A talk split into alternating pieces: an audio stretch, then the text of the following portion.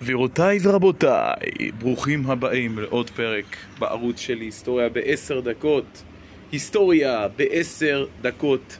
אני טל. היום פרק מיוחד על ההיסטוריה של המדינה המגניבה הלטינית במרכז אמריקה, קובה, עם המנהיג המיתולוגי הבלתי נשכח פידל קסטרו. אז בואו נתחיל. כשאני אומר לכם, זורק לכם את המילה קובה, מה עולה לכם לראש? כשאני זורק לכם פידל קסטרו, מה עולה לכם לראש? סביר להניח שדברים דומים, אז בואו נתחיל לדבר על ההיסטוריה של קובה עם תולדות מנהיגה המיתולוגי פידל קסטרו. לא היה מנהיג של קובה מההתחלה, ולא אבי אומה קובאנית, תלוי איך אתם רוצים להסתכל על זה, אבל ללא ספק המנהיג המפורסם ביותר. קובה היא בעצם מדינה במרכז אמריקה, באי הקריביים. היא המדינה המאוכלסת ביותר באי הקריביים. קצת אה, רקע היסטורי קצר, מושבה של אה, ספרדים. האימפריה הספרדית אה, כבשה, לקחה נתח גדול מרוב יבשת אמריקה, מרכז אמריקה, בטח שאזור דרום אמריקה. ואותם מתיישבים ספרדים החלו להתיישב זמן קצר לאחר הגעת כריסטופר קולומבוס. אנחנו מדברים כבר על שנת 1511 כאשר כריסטופר קולומבוס הגיע לאמריקה בשנת 1492. אם אתם רוצים, אתם יכולים להגיד שנת גילוי אמריקה, כריסטופר קולומבוס לא באמת גילה את אמריקה, אמריקה התגלתה אה, לאנשים עוד קודם לכן, וגרו שם אנשים עוד קודם לכן, אז אה, תלוי איך אתם אומרים גילוי אמריקה, איך אתם מגדירים את גילוי אמריקה. בעצם אותו אזור של קובה החל להתיישב, כמו שאמרתי, שנת 1511, כאשר יש לנו בעצם שילוב בין אה, ספרדים, אנשים מהאימפריה הספרדית, לילידים, ילידי המקום.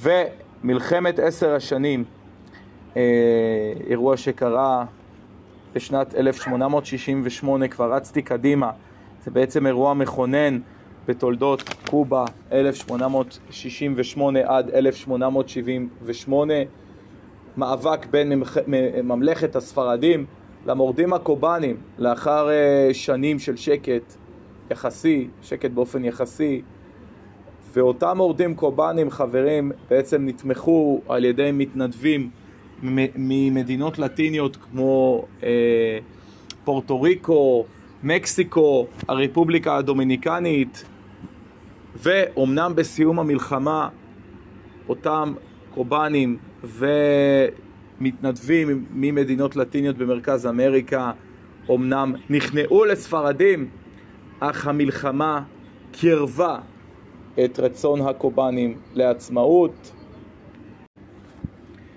1895, גבירותיי ורבותיי, הקובנים מחליטים שנמאס להם כבר מהאימפריה הספרדית ומתחיל גל גדול, בעצם מתעצם גל גדול של מרידות של האנשים הקובנים בספרדים. עוד אירוע שממש קירב את הקובנים, את קובה, לעצמאות, זה מאבק גדול, שלוש שנים לאחר מכן, 1898, מלחמה בעצם בין ארצות הברית, בין האמריקאים לספרדים, על ההגמוניה, על שליטה ביבשת אמריקה, ואם להיות יותר ספציפיים, אזור האי הקריבי, ובסוף האמריקאים אה, עזרו מאוד לקובה, הם לא עזרו לקובה, אה, מה שנקרא, מאהבת מרדכי, אלא משנאת המן. בסוף יצא שקובה הרוויחו מהניצחון האמריקאי על הספרדים, וב-1902 עצמאותה של קובה החלה עם אה, סיום השלטון האמריקאי. האמריקאים בעצם תפסו אה, את הנתח על קובה, תפסו את השליטה על קובה, אחרי בעצם שהביסו את הספרדים ב-1898.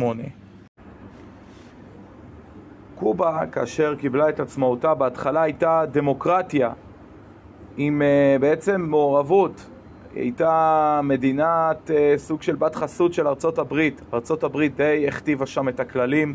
זה הגיע למצב שב-1933 היה בחור בשם בטיסטה ששלט בקובה עד שנות החמישים והוא היה, אם אפשר להגיד את זה בצורה באותה בובה של הממשל האמריקאי, הוא דיכא כוחות סוציאליסטים שרצו בעצם לתפוס את השלטון, שהתנגדו לאימפריאליזם האמריקאי, שאמרו ששלטונו של בטיסטה פוגע באוכלוסייה, פוגע בעניים אה, בקובה, וכתוצאה מהמאבק הסוציאליסטי של אותם כוחות, פידל קסטרו, פידל קסטרו מיודענו עולה לשלטון בשנת 1959 כאשר אה, קדמה לכך, קדמה לעליית שלטונו כמה שנים של מלחמת גרילה נגד אה, כוחותיו של אה, בטיסטה.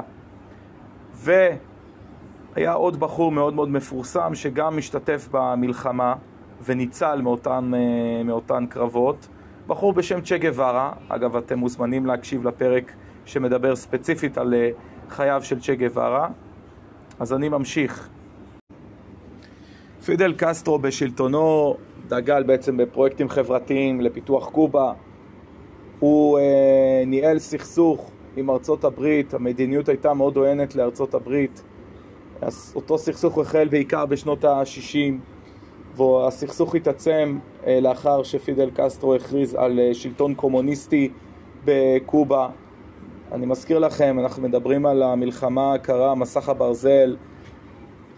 כדור הארץ די מחולק לגוש אה, סובייטי קומוניסטי וגוש אה, אימפריאליסטי קפיטליסטי אמריקאי וקובה אה, תמכו אידיאולוגית במוסקבה, בברית המועצות.